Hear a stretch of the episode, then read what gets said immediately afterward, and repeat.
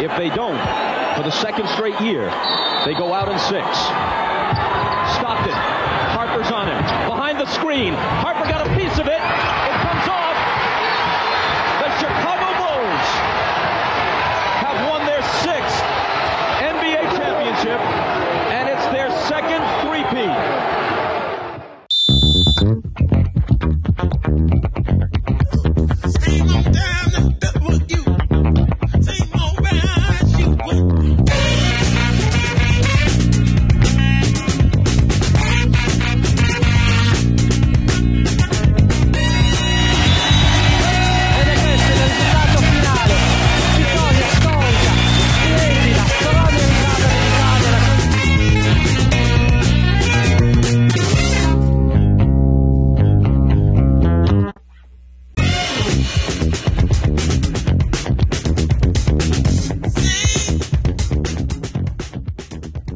Sono sicuro che almeno qualcuno di voi avrà riconosciuto quel piccolo estratto di audio che avete ascoltato prima della sigla. Per quelli che invece non l'hanno ancora fatto, è presto detto, è un frammento delle Finals NBA del 1998, esattamente quelle raccontate nel tanto famoso documentario di Netflix The Last Dance, credo che ormai l'abbiamo visto tutti. E sono molto contento di potervi portare oggi, con questo secondo episodio speciale di 3PO Podcast, proprio su quel parquet. Leviamo subito ogni dubbio, purtroppo non si tratta di Michael Jordan che era impegnato in una partita di golf, ma piuttosto parliamo di, sorpresa sorpresa, un arbitro.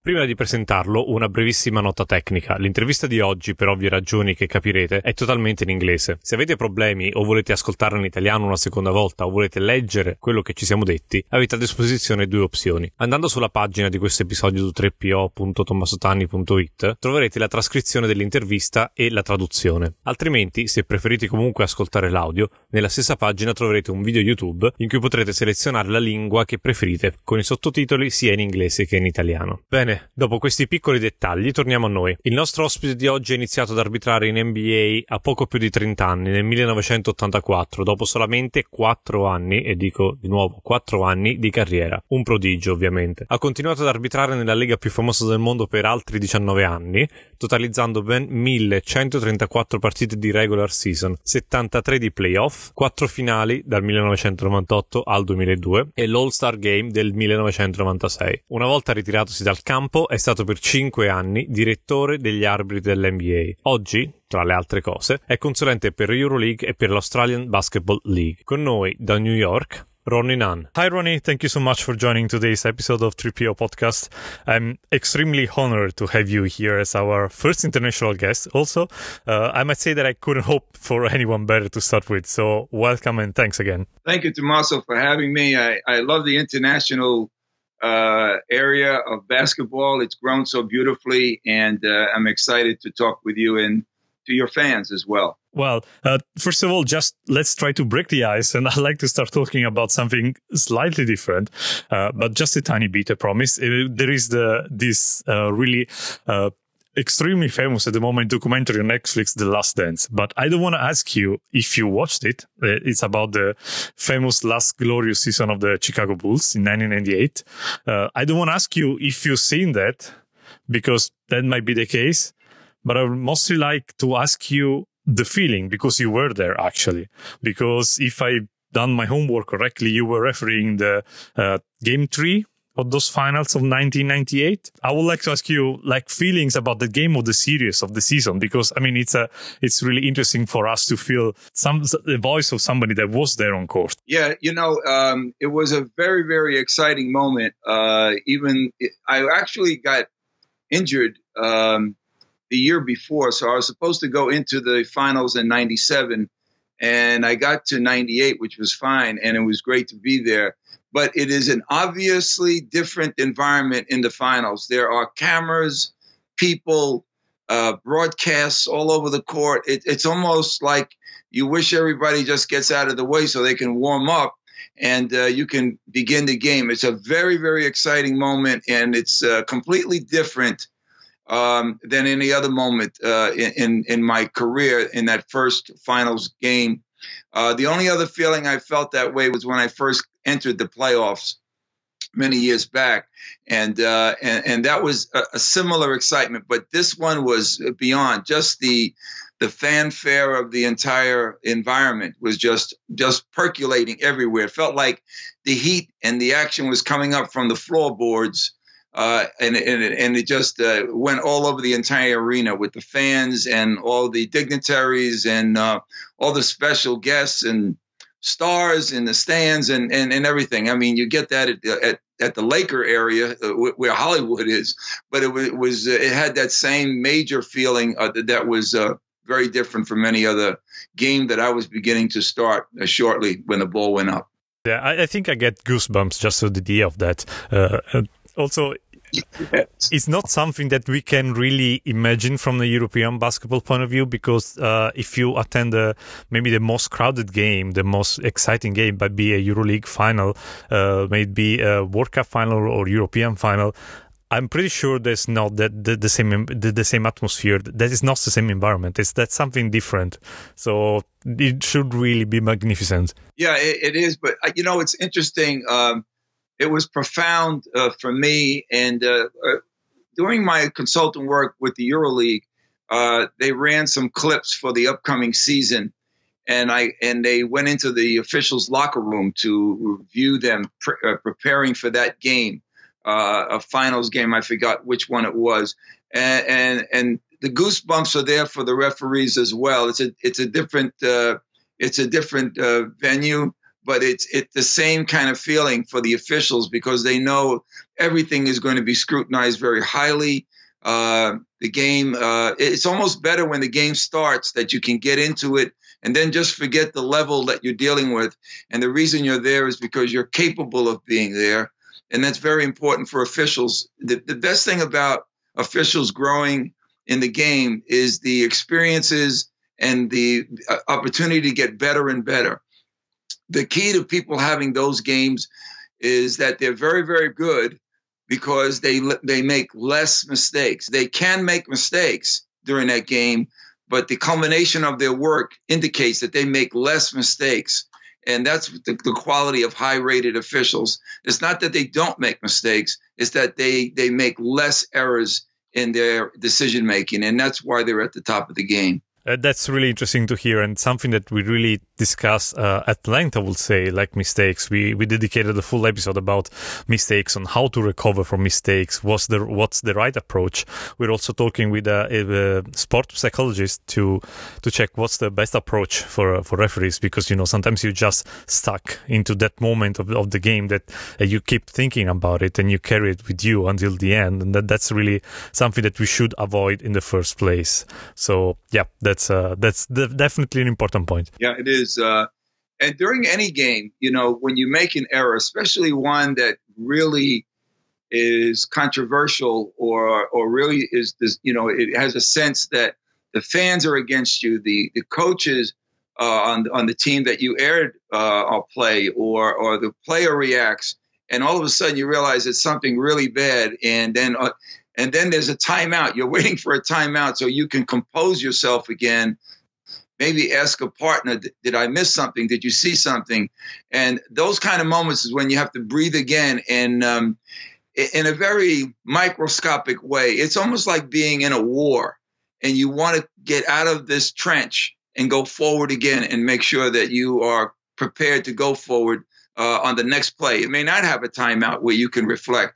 It may be the next play, and you've got to get uh, stern and firm in getting to the, to the next play. And that's one of the good qualities of an official is to be firm about his approach to the work. Sometimes we go overboard. Uh, and that's not good. But you want to get yourself back as the denominator of the game, the the rules and regulations person of the game, the ability to make the next call, and hopefully it's the right call. And sometimes it goes against the team you just made an error for, but you have to plow through that. And uh, it, it's one of the things you carry with you all the time. No matter how high you get it at the level, you don't want to lose yourself in the moment and all of a sudden become weak and uh, and uh, not capable not only for yourself but for your crew members. That's true. And actually, in, in our first episode, one of the one of the most senior referee that we have in our uh, highest league in Italy, he was just giving this this suggestion to us, saying the first thing you do when you make a mistake is just make yourself aware that you made the mistake, because otherwise you won't, you you won't go anywhere. So the first step is really be aware of that. Uh, make yourself comfortable in, in that mistake, understand it, and then you close the chapter and you go on. And sometimes, as just you said, uh, that involves calling a foul against the same the same very team that you just make a mistake for, right? So uh, it can be uh, it can look like it, it's weird, but that's exactly what you should do. Otherwise, you're just making two mistakes in a row. So uh, that that's that's uh, that's the way. Yeah, that is the way to deal with it, and that's good suggestion uh, from uh, from that official as well, because uh, you know one of the things is that you don't lose focus and then you're continuing doing your job. That, that's that's very important. Uh, and, and sometimes people make you feel less than you are. And again, you must rise up to to meet the demand of what your work is is to be done, and that's important. Sometimes it's okay to admit to a coach, I, I, I think I made a mistake on that when I will look at it. But then comes the ripple effect. Well, then you owe me one, and you get all into these mythical phenom- uh, philosophies. Well, then okay, you owe me one. You missed out on that one. I expect one for me, or and and and that that you want to stay away from. And the other is sometimes you can't admit to a coach that you've made a mistake because uh, I've done that where a coach says, "Okay, thank you," and walks back to the coaching area, and another time uh, they will yell at you and say, uh, "You know, my my job's on the line with your mistakes." So you have to be careful. You must know your clientele, whether it's the coaches or the players, um, and of course your crew members. And so it's important when you speak and when not to speak. That's true. Also, you really have to be able to read the room and uh, trying to understand what is the right moment. Maybe there's that's the right person to apologize to, but that's not the right moment because you know uh, you really into the game and sometimes the, the other person is not ready to listen to your answer so whatever you would be telling him he will anyway react in his own way because that's the heat of the game. I mean it's pretty normal. That's also their job. So uh, that's a that's another really interesting suggestion. I would like also to explore a bit the difference between the these two big worlds of the basketball, which can be the the other coast of the Atlantic Ocean, meaning the U.S. Uh, and our and, and our uh, European or the rest of the world, let's say. Uh, so mostly because we have uh, many referees uh, here in Europe and in Italy that even if they travel the world with uh, with FIBA with, with international games and as many as they can do like three or four games every week, they still have a, a job in the spare days because for us refereeing it can be professional, but it's still uh, maybe a step more than a hobby here because it's really hard to do that just for a living. Might be one or two people for each country that are involved every day, 100% of their time. While I, I know that in the US, in NBA, but also G League and the college league, it's really a different approach. So can you, uh, I don't know, uh, explain us what it's like to be like a referee as a, as a profession, like as a, something that is all, the whole life? Well, uh, I can tell you that uh, I, I, can understand FIBA, for example, and uh, NCAA college university basketball in the U.S. is very similar. Uh, people have main jobs and then they go and, and, referee. Some of them have the type of jobs where they can work from uh, from their locations in a basketball um, uh, game coming up to them you know, while they're on the road and taking a hotel and still keep their jobs. Other people, you know, are uh, where they can't leave and can't accept assignments because it, they can't get there and get back to work. So, um, in my beginning of my years, the only recognition I recall of that is when I did some early high school games uh, where I would leave my school as a teacher, educator that I was, at 3 p.m and get ready to go to a, a, a game at a high school, maybe 4:30, maybe a night game at seven o'clock at night. And that was the only time I had that feeling, since I did not go through the the birth canal of officiating through the NCAA. But I will tell you one thing: one of the greatest things uh, possible is to do the work full time, because obviously you get the proper rest, your your energy level is up, your focus is up, and uh, it's important for, I think, as many countries that can have those type of situations occur where they can pay the money good enough to take over a job would be the best would be the best thing. I think a lot of referees would prefer to do it full time and get paid uh, similarly uh, as they would on a very good job. Now there are it's got to be some referees that that do tremendous work outside of the court and that maybe they would not like to give up that work. You know, we have such a vast uh, variety of uh, officials and their capabilities in the job market, from uh, some of the highest people uh, like doctors and lawyers, where they put a lot of time in education and maybe the company they work for, or whatever, all the way down to a uh, a simple worker. Um, let's say who does landscaping. it, it, just has a myriad of people with backgrounds and uh, you try to fit it in. But it, for me, I was very fortunate that as I went through the ranks of the minor league at the Continental Basketball Association at that time, now it's the G League, before it was the D League, but the CBA, which I went through, I had to do that on certain nights and on certain weekends. And I'm, I'm glad I got out of school on time to be at a location to work. But I think that's a very hard thing to do, no matter where you are in the world outside of a a pro league where you do that uh, just for that league. So, um, so I think it's very difficult. But there is a there's more ease and more pressure too. Uh, but there's more ease if you do it professionally because uh, you either make it or you don't. And we find a lot of people are fearful to drop everything to come to become a professional official because uh, just like everything in professional f- sports, you can be fired. And um, and so you, you want to prepare when you try to do something professionally. If it doesn't work out, uh, do you have something to back up for your life and still maybe stay in officiating, maybe at another level? So that's the biggest fear. And I've seen a lot of good officials try uh, to come to the NBA and then almost get close, but get afraid of giving up uh, what they do or the level that they accomplished in their FIBA or NCAA level and uh, they feel safer. They're more accepted there, and you know that it's okay uh, for them. But it, it takes some um, it takes some intestinal fortitude, ability, talent, and the ability to get better and better if you go to the professional levels. I think that's anywhere in the world. That that is so true. Uh, it's uh, sometimes it's kind of a, a, jump without the safety net, right? Because you have to to do that. And as you said, it's exactly the same as athletes. There's nothing different from uh, referees and athletes in that kind of career.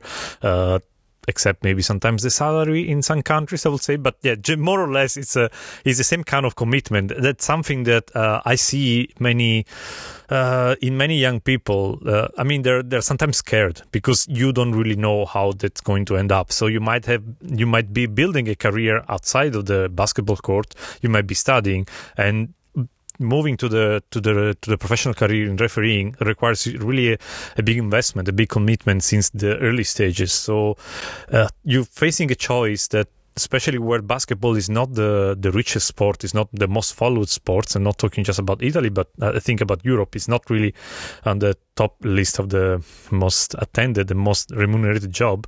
So it's really, uh, yeah, you have to have faith and have really some courage to do that. It's uh, you, you, need bravery and commitment for the cause to to pursue that kind of a professional career and uh, give up.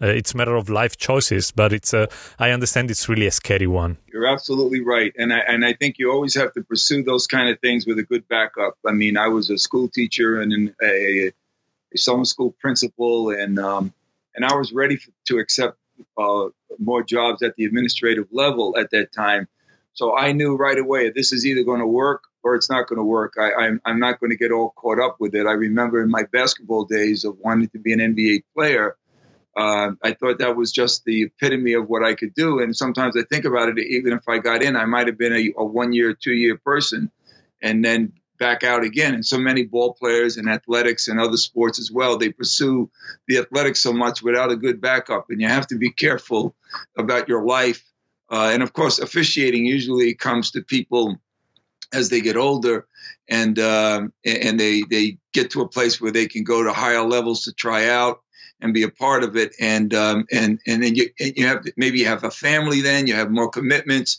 uh, but your education is very important I mean I'm a I'm a person that pursued education uh, my family made me pursue it, and I'm thankful that they did because uh, you know a lot of sacrifice. So this is, a lot of sacrifices went on, uh, so I, I didn't get a chance to always go out in the street and play when I had to do schoolwork. And I'm just glad that my parents, uh, who were poor, we were poor, but they, they they saw that education was important as something to fall back on, and also something to spring from to wherever you want to go in life. So it's very important. And uh, and listen, officiating is an education as well. Uh, so it's it's a it's a it's a great gig. I never would have thought about pursuing it, but um, when the NBA reached out in their scouting program and said that I should try it because I was a basketball player, I really turned them down a couple of years uh, to finish some extra postgraduate degrees. And then finally, I said, "Well, let me see what this is about," and it really helped me out. So, uh, if you have talent, we can teach you. Those were the words said to me, and uh, and I say that to anybody that's pursuing it.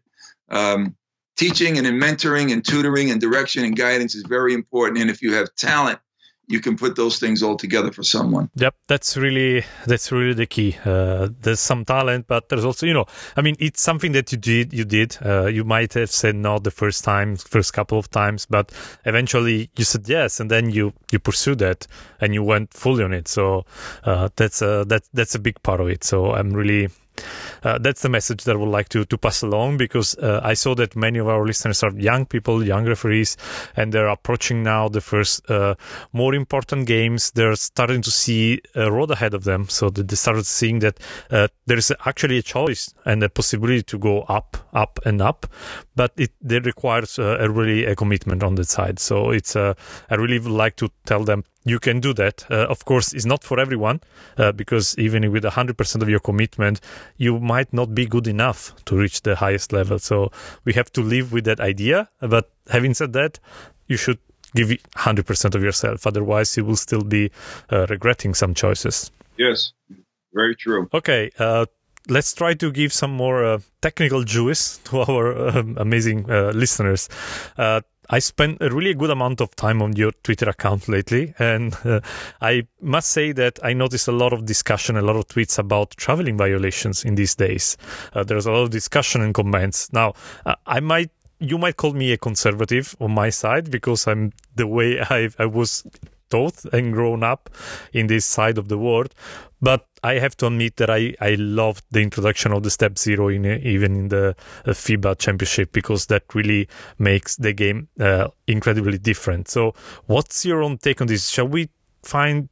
Do you think we are good enough with this new introduction, we should work more to make it more dynamics? I think that there are few rules like the traveling one that are so fundamental for the game and they can change the game so much. Well, you know, the the initial traveling, the NBA has always had an issue with traveling in general. Um, uh, it's because I think it's really because there's so much else going on.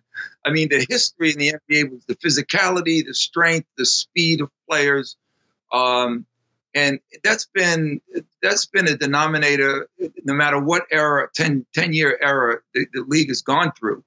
And one of the things uh, that they were teaching at the time when I came up was to make sure that you refereed the defender on all one on one and also off ball uh, actions. You know, watch the defender on cutters uh, and certainly on one on one, watch a defender, uh, you know, playing against the ball handler. Um, for that reason, I believe uh, during my era, I could miss some early travels on face-ups because I'm looking for the defender slapping at the ball or or getting his body in place to draw a charge or staying with a, a dribbling player on a drive or on the perimeter. And at times like that, you can miss the pivoting or the pivot foot of the offensive player. So I, I think um, it was suggested one time, and I think it's a good suggestion to to in order to continue to referee defenders who make 90% of the fouls, uh, referee the feet to the defender, the feet of the offense to the defender of the defense, and you can pick up. So the first issue for us is this movement of the pivot foot on a face up. If we can do that, we can get better and, and players won't have an advantage of an illegal move getting past somebody. The second issue in traveling is post ups many times on a post up, post up players kind of maybe jump in the air, a slight jump in the air before they let the ball out of their feet, uh, let, the ball out of their hand to, to the floor, and their feet have made movements before the ball is released. That's a second area I think all all leagues can get involved in, including the one on the perimeter I just expressed. And the issue that I noticed when I was very, very young in the early 60s, when I was watching basketball, there was always a two and a half step kind of understanding of, of a, a gathering of a ball that ended a dribble or a catch. And there was always a this this two and a half step thing going. Well, when I started to watch pro basketball in New York City during the, the great summer leagues of the great Rucker Holcombe Rucker tournament, which was up in Harlem, I used to go every weekend uh, and and I used to just eat hot dogs when I was that hungry. And my mother got mad at me eating hot dogs, and she would make me uh, chicken parmesan and, and other stuff. I said, "Ma, I can't be carrying this stuff all on the train and keeping it. may go bad. It's hot, but uh, you know, it, it, it's summertime and the food can go bad. But anyway, uh, I used to go and watch these games, and when I watched the games, I saw a lot of maneuvers by players that were just tremendous. I mean, it was the the pro players that we knew played in the Rucker. There were players from the Euro leagues of, of, of Europe. They played. Uh, they came up from Puerto Rico. Uh, we also had, uh, and then finally they allowed college players to be involved too. Uh, so it was, it was a great in, in, uh, environment for seeing basketball. And not only was I a player, and I did play in that league later on um, when I was older, it was also a place to be a fan. I was a fan of people and by the uh, of players, and everybody in the stands were basketball lovers. They were either players or non-players, but we we saw some of the greatest playing in the world. For example, uh, the Globetrotters had another team that was separate for them, calling the Harlem Wizards. Uh, they were very fancy and what have you, but they also played very seriously. I don't think people realize the Globetrotters became the Globetrotters, but first were a very, very good basketball team that was disallowed into the professional sports because of uh, racism. But and then they went on to um, to to show that they can beat certain teams at that level, and then they just became a a separate entity to themselves, as you know. Well, the Wizards were a team like that too, and you could see how great they played, and they would do things as well as the other players that they were all kind of even. And that's when I began to realize that there wasn't a half step one two there was a zero step one two. And i remember playing that style in high school and every place i went. And then i noticed that outside of our city they were much more strict on the gather. The gather foot with the foot down was the one step and you only had a chance to take a second step and pass or shoot if you lifted your pivot foot. So uh, when I knew I was around in tournaments uh, that were outsiders, that were uh, people from areas outside of the city. They were very, very strict on that call, and I believe they they were correct in terms of what the book was asking of them. So uh, all the years in the NBA, as I saw that, uh, there was always a zero step. It's just that they never put it in print. And when I became a director, uh, which was that's that's a story for another time. Uh, the fortunate that I was hurt, and then all of a sudden being asked to uh, be involved in the selection of becoming a candidate for the job as director, that was one of the things that I said, we need this to be talked about. And we would talk about it, talk about it, and it was happening and happening. And then finally, towards the end of my directorship, you know, because when you make a rule, it's a very big bureaucratic thing. And um, I have to give credit to FIBA that when they decided to do it, they did it and uh, and usually they're very traditional on, on on making those kind of changes. And finally, when the zero step was put in print with the NBA, uh, right away, uh, our FIBA leadership group uh, began to do that and put it into place. So the key with the zero step was the one two that comes after can go anywhere. You can go to the side. Uh, you can go what they call the Euro step, which is this side, then go to the next side, made very very obvious by uh, Ginobili. Um, or, or you can go back, take a back steps, uh, like James Harden does when he goes to the side on his shot or he steps back. You know, you, once you have a zero step of the ball where you gathered it or you caught it, you can do anything in the next two steps. and uh, eh, eh, you know, uh, front, back, side, or forward. So uh, you know, whatever have you. So that was one of the key things that people have a hard time uh, getting to understand because it's a rhythmic action. It's not actually I'm watching it. It when you see the play, if you know what the dance looks like, then you know uh, it's almost like learning. And I'm not a dancer like that, but it's almost like knowing the waltz. The waltz has a one, two, three beat. You know, I I, I love music, so it, it's a one, two, three, one, two, three. Well, guess what? The same thing happens with basketball. It's a rhythm of the gather step. It's a zero, one, two, zero, one, two. And if you look at it rhythmically, because basketball is very artful, and uh, if you see the art artistry in the maneuver, you will begin to learn it faster. And I want the traditionalists to catch up. Uh, there are those in tradition that don't believe um, that that's correct. And I'm saying this is what the generations have created that it was always a half step, but that half step was very difficult to see. So the half step was almost the part of the gather, and then came one, two. You look at it on any layup line. You can do it one, two. You could do it zero, one, two. You can make a shot on zero, one. And you can make a shot at zero. So those three ways of touching the floor uh, offers you some options on the shot selection you wish to do, the pass that you wish to make, and um, and I'm glad it's starting to have a ripple effect in going out into the world because why? That's what basketball players have been doing for a long, long time. And I'm glad that uh, I see the world doing it more. High school here is still not uh, calling that. Um, I mean, they will call that a travel, but many, many, many referees will not call it because they understand that that's part of the culture of how players have evolved in the game and evolutionized that zero step. Sometimes it's not the how do you say it's not the, the, the rule that make the game but it's the game that, that that actually makes the rules.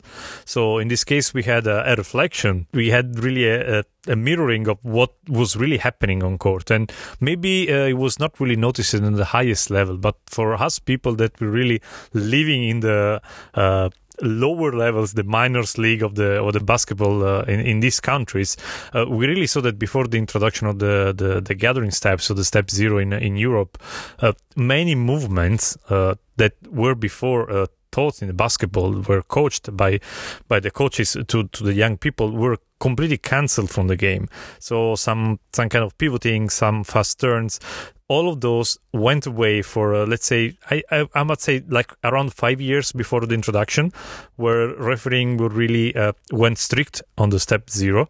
So before completely uh, removing this gathering step from the count, uh, we went in a really uh, strict phase where everything must be called.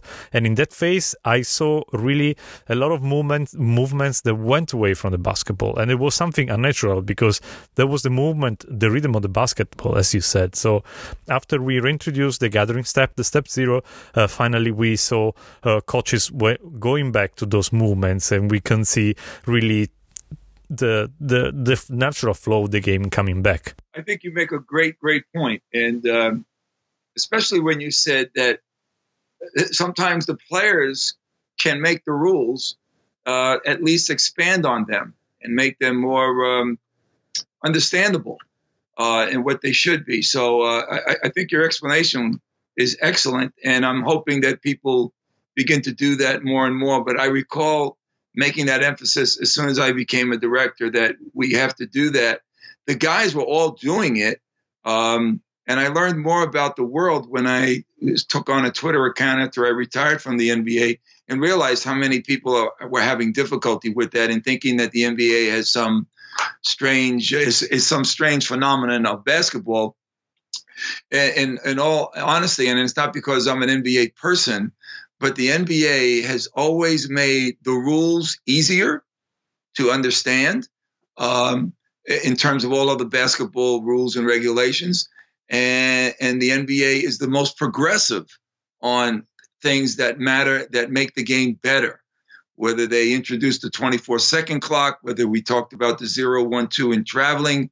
There's also um, a zero, one, two in jump stops that people still have to. I, I really probably need to do a complete video um, with the proper people that will will give me the information so I can put it out there. Uh, it's like a video training program on traveling in the modern era and legal legal uh, maneuvers that are not traveling, I should say. Um, and, things come up. People come up with all kinds of things, uh, especially on the Twitter account, as you mentioned. But I think that it's so good to hear that the zero one two is is really in place, uh, and I'm glad to hear that it, if it moves. And Europe is always on the heels of the NBA anyway, and uh, I think it's a great continent that basketball is being played in that area, and, and it's one of the greatest areas outside of the uh, out of the U.S. that's playing basketball, along with other areas. But I'm familiar with uh, obviously uh, the, the FIBA organization in Europe, uh, the Euro League in Europe, as well as the National Basketball League in Australia. So th- those were three of the places that I gained international understanding and learning because I learned a great deal from uh, folks that are outside of the U.S. And it's wonderful to work with them. So yeah, you just anticipated my next question, kind of. So I was I was just right to ask you about since you have experience in EuroLeague as well. Uh, maybe not everybody knows, but you work at, as a consultant also for EuroLeague, uh, and so you really learning and you have experience and expertise in many many different way to play the basketball. So I wanted to ask you: It's true that uh, we see always NBA as uh, the first the first one to uh, introduce changes, to move, to to to have a, this dynamic approach to the to the rules of basketball. Uh, and on the other end of the spectrum, personally, this might not be sh- a shared view, but personally, I see FIBA because I feel like this really slow organization that makes changes. That's true, and the game has been evolving in the last years, but also it takes a lot of time to do that, and it takes a lot of reasoning and of uh, uh, thoughts. So, I do you think instead EuroLeague can be kind of a hybrid or like a, a testing environment between these two? Different not different words but between these two uh, different uh, uh, speed of change. So one end we have the nba one end we have fiba. Uh, in the middle we have euroleague who's trying to experimenting this year. We started with this uh, different introduction of the ball uh, in the in the quarters, for example. And uh, maybe who knows in the future, finally we can say goodbye to alternating possession and we can go back to the to the jump ball every time. That would be my dream personally. But maybe I, I don't know if you see in EuroLeague this kind of a, this role of a testing environment, anticipating what then will be a standard for FIBA. Yes, I do see it, and uh, I need to compliment uh, someone like Richard Stokes uh, in the EuroLeague and someone, for example, like Scott Butler in the National Basketball League, who are taking pieces and moving them in an environment that's very traditional. Uh, Europe and, and FIBA has been very, very traditional, but uh, Stokes is, is creating environment where progressiveness, as he speaks to the leadership uh, group that he works for in the EuroLeague, and, and advancing things that are culturally in place. The evolution is there. And that's why I'm glad the zero, one, two step is there. That the, the jump ball is being considered. I mean, I think one of the issues uh, with, with, the jump ball is also we have here is the stolen tap. Um, if you look back and see the great Wilt Chamberlain and, and Bill Russell go up for a jump ball to start a game or at any time, they went up to see who could jump the highest to get to the ball and uh, there was no stealing of taps like that. It was very unusual. And then in today's or you know evolution, all of a sudden that's a negative. There's been stolen taps.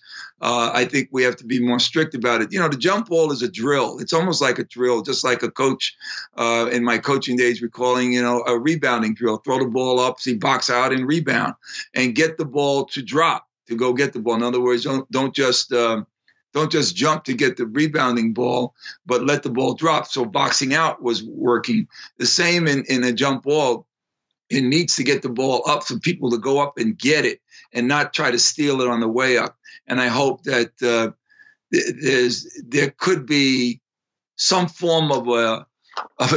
It's almost like you have to give a, a greater punishment uh, so people will stop the behavior. But I would like to see a jump ball be jumped properly and players going up to get it as if it was a tap that you were trying to tap and reach for a ball.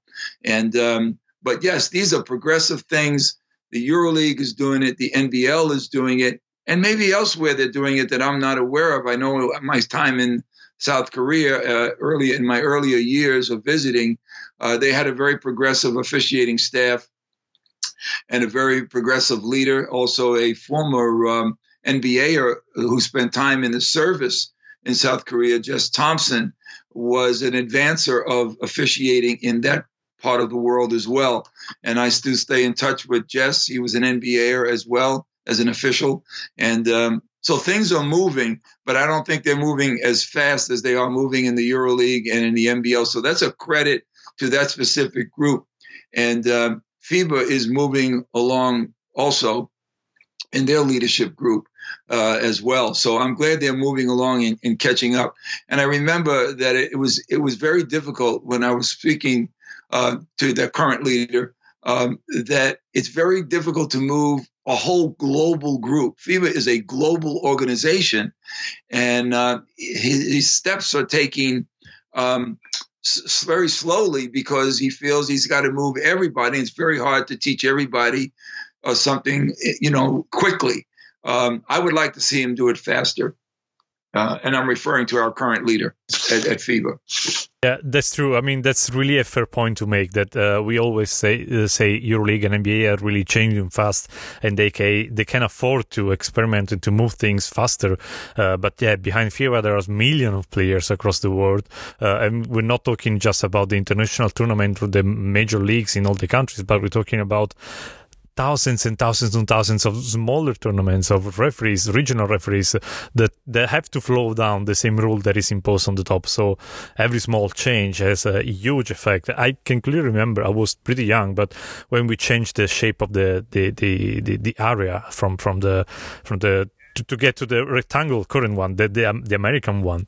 Uh, I think it was around the first year of the 2000s. I don't remember exactly when was it, but that implied that thousands of small gyms, school gyms in, across the whole world, in the poorest place of the world, I have to redraw the lines for that specific area. And that, that was an example of how hard can be uh, just to, to make a small change in the in the FIBA world. Yes, and it, and of course the uh, the official and the leader that I'm referring to is called Jungebrand, who's now in charge. Um, and he was the one when I went to Geneva to work with him on mechanics which he acclimated some of the NBA oriented mechanics, uh, which I was very, very happy that he made that uh, maneuver because he talked about the one, two, three on the curve, uh, on the curl for post up players, and and the fact that trail officials can see, the lead official can see, and the center official or slot official can see on certain times of whether, whether is there any fouling going on. So I was very, very happy to see that one uh, insertion of a mechanic where a trail could go in and deal with a post up player on the same side of the court. So uh, I think these other things are coming on, but I think Carl has the most difficulty because he's dealing with everybody in the world as we're talking. Where um, you know, Richard Stokes is only dealing with the EuroLeague to make those changes, and Scott Butler in Australia is just working with the NBL uh, there to make changes or influences or insertions. And um, I'm always pushing them to do it because they are their own entity. And, uh, and I think the rest will catch up.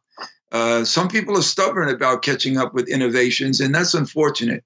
And that's everywhere about everything in life at times. The traditionalists are safer being where they are when the progressiveness is needed to move to where we need to go. That's true. I'm pretty sure that uh, it, it, it works also in basketball that you cannot really stop the progress because uh, the progress is made from the people playing and the people playing uh, they're changing and the game is changing. And uh, uh, just think about how much more athletic people are now playing basketball even at the lowest level. Uh, now everybody can can dunk everybody can jump as high as maybe before only the, the, the best professional players could do. So we have to reflect that change. Yes, and uh, there's different things that come with it. You know, um, you know, I would like to say the one thing is players, uh, they always are ahead of officials. Officials should never worry about trying to uh, be ahead of them. You've got to you, you've got to catch up to them because they create new things that they do, and sometimes we become um, unaware of it until it's pointed out in film work. I remember uh, Larry Bird uh, sometimes would just take two steps back after he had a ball in a face up. He would take two steps back without a dribble. This is on a static face up. And he would go back to the three point line and shoot a shot. And he had been doing it for at least a couple of months until the coach said, the guy is traveling. And then all of a sudden trickles up and it was in the, came, I was a referee then. And then it trickles up to the leadership team in the NBA for officials. And then it comes down to the officials and said, that's a travel. He's static face up. You can't, can't just take, that's not a zero, one, two on a static. A zero, one, two, it reflects movement on movement. If it's static, you just can't move around without releasing the ball before you lift your pivot foot. And we noticed he did that. And all of a sudden, we began to catch up with that play and call it travel. So players do things, uh, you know, that can get that it gets us, gets us to catch up to them. We are always catching up to them because they are so very innovative, as they should be. And as long as it's within the boundaries of the rules, and maybe there's an amendment to certain rules and things, we can make those adjustments uh, if it's appropriate. Yeah, that's uh, that's fundamental. Uh, calling traveling when he's traveling, and maybe just think about the rule when it's really when it's actually everything. It, it can be reduced to the fact that it's beautiful to see. It's dynamic. It's uh, harmonious. It's it's in the game. So if it's in the game, why should we punish something? Yes, it's wonderful. It, like I say, the game is a great game. It reminds me a lot of soccer, football, because I didn't grow up with that. But when I became more internationally involved, when I played basketball in Mexico, I saw I also in, in Leon, Guanajuato, they also had a, an excellent first place pro soccer team, and uh, and I, I, I really noticed the dribbling, the passing, uh, the, even the post up kind of play. Like they used to get the ball into Pele, you know, and, and where he can get low and, and, and use his uh, ability to score. Uh, it just had a lot of lot of similarities, and uh, I think both games are very artful. That's so true. Uh, slightly changing topic. Uh, I'd like to talk about your Nunn Better Refs camp. Sadly, this year we it has to be cancelled, uh, but that's uh, uh, unfortunate and just once. Uh, so I'm pretty sure that for the next year will come as better as before. But I would just like to. I mean, I know it's a long shot from Italy to the US, but I would like to to know who's the perfect target target for the camp, and also generally speaking, because I know that there are many other uh, initiatives, but why somebody uh, should should really join this one of these initiatives. So, I mean, I was talking about yours because it's probably uh, one of the the most estimated, and also it's uh, it, it. I mean, you're a guarantee for that, of course, but generally. What what is the added value to one of one of these initiatives as a camp or a refereeing school generally? Well, you know, it's a really um, I, I, mentioned before, it's really a teaching camp. And um, I, I, remember that even though I had talent, I needed to be taught. And I was taught real well at 30 years old when I e- elected to see what this was going to be about. Um, and I went for a tryout. I wanted to go for a tryout when I was 31 after I got some really good, because I had such good instruction. I was ready to go when I was 31, you know, before 32 to go to a tryout. And uh, I remember the gentleman that was in charge was also the assistant supervisor of officials for the NBA, Mr. Cecil Watkins. And he had a person working with us named Sylvester Dobson. And Watkins said, You're not ready to go.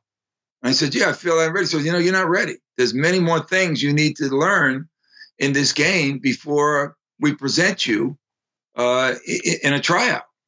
And I think that stayed in my mind. And he was so right because understanding what good training is is is is a key because I went from never refereeing a game at 30 to being in the NBA at 34.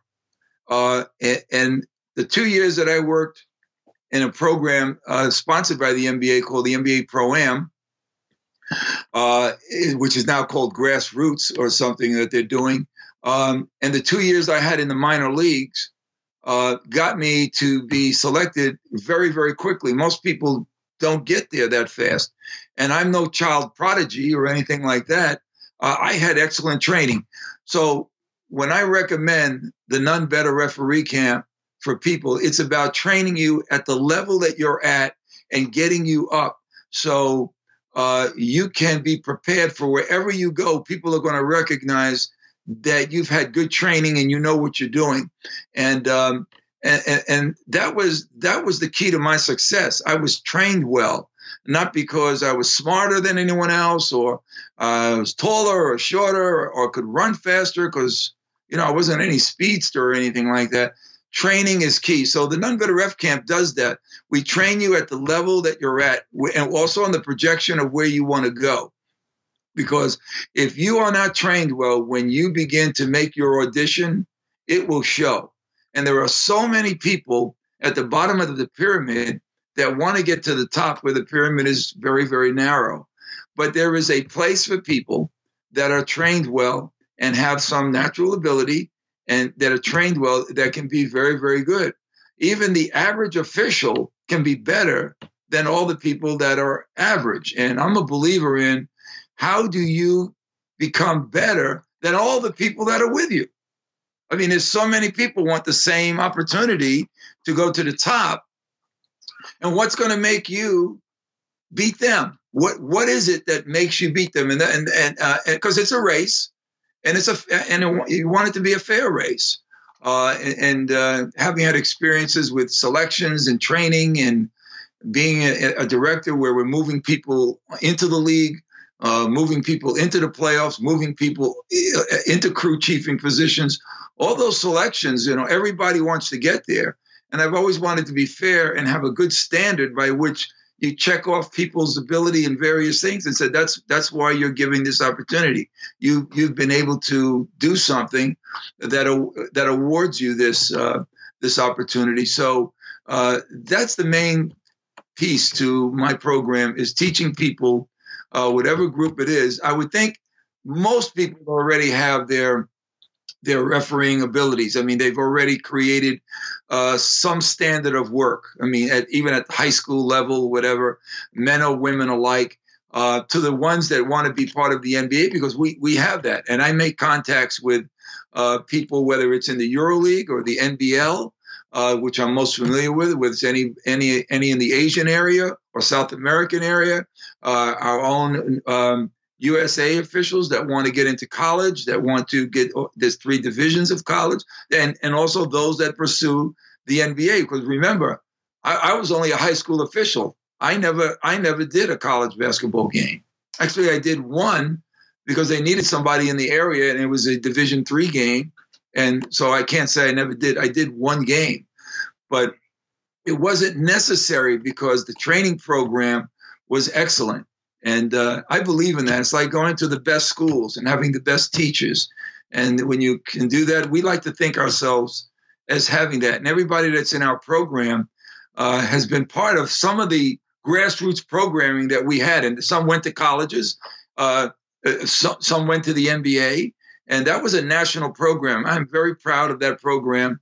And um, and if I could do that for the NBA today, I, I would do that for them on, a level that is uh, more consistent throughout the season than just at a camp. It must be really a, a unique experience. And I can confirm that uh, speaking with other uh, colleagues and with the most successful of, uh, officials that we have in Europe, that it actually all comes down to the who gives you training uh, to find out the right person. Uh, many, many of them have told me that yes, there was a mentor there was a person, there was a figure, somebody that was uh, uh, enlightened enough, that was smart enough, and with a good vision for new talents that picked them and nurtured them. So that's what that's what you need. So I think that going in this kind of camp in this kind of school with the right person will really makes the the whole difference day to the night in uh, in how you will go ahead with your career because that's uh, that's really something fundamental because uh,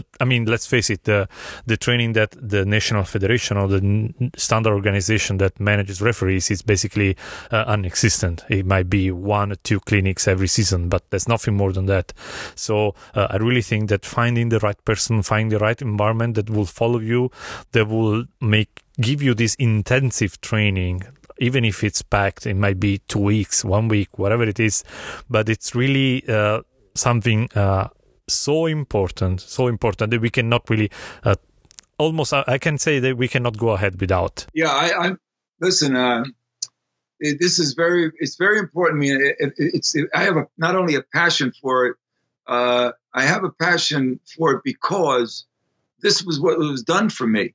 I mean, I can't. I never could have become what I became without this help. I also had to learn not to have too many mentors, not to have too many philosophers. And I find that there's a standard of work that it seems referees always want to help young referees, and that's great. But sometimes they teach various branches of the work of the work and how they got there. And sometimes how they got there is antiquated. It's no longer an effective way to be an effective official. And so uh, I've always thought that being an educator, there's there's there's things that you can pick from those areas and make it a program.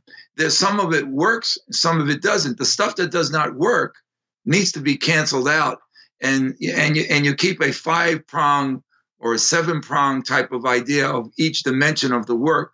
Once you understand what your role is and how well you do it and how well you interact, uh, how well uh, people have confidence, begin learning how to get people to have confidence in you, and and recognize that when you make a mistake and they see that it's Tommaso, they absorb the mistake because they trust you, because you do hard work and that you're fair, and they recognize that you may have made a mistake, but they believe in you because you don't make many mistakes and it's got to be a fair mistake. He must have not been able to see it.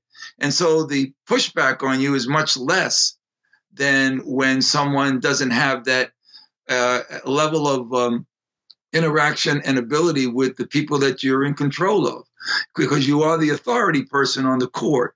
So it's a, it's a very, very important thing. And these are the things that we teach along with the ability to know how to referee, including mechanics and positioning to fit whatever mechanic you're working under. How can you work best? What plays are you looking for?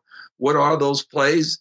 Uh, you must anticipate those actions, hold your whistle and decide on them. All the standards that make you a good decision maker in whatever the capacity of the work on the court entails. Since I was really lucky enough to follow one of your short cleaning uh, last year during our preseason, I can really say that I'm extremely impressed on the way uh, of you explain things, the details that you put, and the the many occasions where I, I, I found myself saying, "Wow, I never noticed that."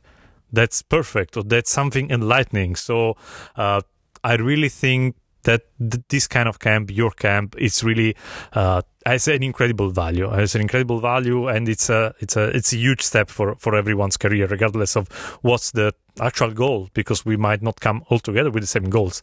So as as, as we said at the beginning, not everybody wants to go to the highest level and sacrifice the the whole life for that. But you know, just as a personal growth and a path forward, that's really really in, impressive. Well, thank you for saying that. And again, um, that that's what it's really about. And and no matter what level it is, when you put on that shirt, there's a high demand for excellence. I don't care if you're doing six year olds, uh, seven year olds on a basketball court, and the parents are in the stands. There is a way of managing six and seven year olds on call selectivity, on the manner and to help people, young people, uh, to the very, very top of the line of professional players. So there's a way of the call selectivity. Um, for example, uh, sometimes uh, you, the kids all travel when they're five and six years old, and you get them to slow down that traveling, and the coaches are helping with that. But you don't call traveling all the time. There would you, you wouldn't have a game for the kids. Uh, th- those same things go up to the highest levels where capable people should be called for traveling when they're inappropriate or they're illegal because they're capable of not doing that error. And um, and so therefore it, that wide dimension is because no matter who you are, when you put on a referee shirt, people expect you to be correct as often as you can be, but a good manager of the game, and that has to do with several things as well. So that's why I take a lot of pride in our camp, and um, we welcome anybody because wherever you go back to, we want you to be successful, and for us to pick up the phone and talk about people that that did very well at camp, we we want to do that as well. And I will never be tired to stress what you just said about the commitment and about the ambition and about the fact that yes, we might be uh, officiating extremely boring game. That happens. Uh, I mean, it's a part of the job, but anyway, we still have to put 100% into that because going uh, against our will on a court and showing to the players, the coach, the audience, if there's any audience, that we we'd rather be somewhere else. That's really the worst that we can do for ourselves and from the from the from the basketball itself. So uh, really, every time, even if you think you're above that game, which might not be always true. Because sometimes we think that we are above the game, but we're not. Still, put all yourself, commit to the game. Yeah, very well said. Very well said. I agree. Thank you. I would like to just close with one question. We have uh, many young referees in the audience. Uh, they're starting their career, as I said before, uh, from the small regional games, for example. And I can bet that all of them really have the highest ambitions. Uh, and I wish we could contribute just a bit with the podcast to realize that dreams. So maybe they can take some small uh, piece of advi- advice to, to, to take forward. So I'd like to close with maybe, I don't know, one, two suggestions from your side to the youngest, to the one that are just starting to see refereeing as a real thing that will probably take a long, a lot of time in their lives, at least a lot of weekends, I can tell for experience. Well, one of the important things that I do even to this day is I always put myself in the category of being an ongoing student. I am still a student of the game. I think because I started late, I view, I was in a learning fest. I felt like I was in a, in a in a place where I was going to continually learn about the culture of officiating, uh, the people in officiating, why they do it. Is it money? Is it passion? Is it both? Is it a, is it a hobby? Uh, is it a it is it something I'm pursuing to go all the way to the top because I want to be the best at what I do. Regardless of what it is, you must continually be a student. But you shouldn't be a student to be a robot. You notice that you must watch the game, look at the game, and regenerate and be in games. Take games, no matter what they are. Get as many games as possible. Regardless of the game you have, what is the standard of your work? What is the standard of your comportment? What is the way where you interact? Uh, do you, do you slough off a game because the game is slow, so you you don't run down the court the proper way when you should and wait from trail to lead, waiting on the activity to come to you. You just kind of lollygag around, is an expression we use here, um, where you're you're not in it. And you know, if you want to go, one thing I did was when I decided to referee, I jumped in, you know, because of that level I was trying to pursue. I jumped in with my, my both feet. So all young people that want to pursue this work to whatever level their talent can take them, uh, they should be a good student of the game and a good person that continually looks for games to work, constantly work, knowing the floor, knowing the plays, knowing the contacts, what they look like, uh, because that will elevate you because people will want you.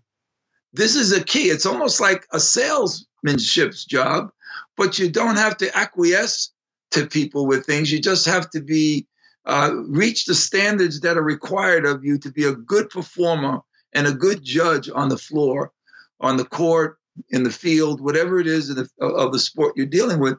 When you put on that shirt, there is a demand higher than a player. You know, you can miss nine shots in a row and, and take the 10th shot and be the hero of the game. And it doesn't work like that in refereeing. You need to make eight, nine out of 10 correct decisions and hope that the 10th decision is in a game situation where you make a mistake. And by the way, that happens. And you got to have that experience that to let that happen to you as well. So not not that you want to let that happen, but it will. It, it's part of uh, it's part of the job. It's part of the work, and it's part of the things that come about. So be a good student and and get as much work as you can, and try not to try to think that you need to step over people to go upward. Just step aside people where there's a space for you to move upward, and um, and and that that is the best way to work. People will depend on you. Fans will recognize you, coaches will depend on you, your own crew members and colleagues will recognize you and and see the the commitment that you have to good work. And you, you you end up becoming a good role model and you end up becoming an advancing official where those type people also most often try to help others coming on up in the standardization way. Everybody's different in terms of who you are as a person and you must maintain that part of your life. You must even though you wear another hat you may be a jokester and it's okay to be a jokester but when you're wearing a referee hat i don't want you to lose the jokester part about you maybe what on a short interchange that that's understandable and appropriate but you also have to wear the hat of a referee and still be yourself. Because if you try to be someone else in officiating it's just like teaching. The students know right away when there's a little falseness in your way. Players know right away when you're faking. And students know when teachers are faking. And be honest with the clientele you work, get better and better, and you will find them embracing you and happy to see you. So we ended up in saying just be yourself and be a nice person. That's uh, sometimes it's all that it takes, even in life outside the court. So thanks a lot for that. A- amen, Tommaso. Amen. That's really what life, that's what life is about, and that's what I try to be about. Thanks, Ronnie. Uh, we ended up uh, we we our time is up. I already took a long, long, long piece of the day from you. So uh, thanks again for joining. Thanks again for all the insights, for all the suggestions. I'm pretty sure that everybody of our listeners, everybody will really appreciate that. And I'm the first one to say that. So thank you, and I wish you all the best going on. Thank you so much, Tommaso. It's so, it's so nice to be with you. I appreciate you having me.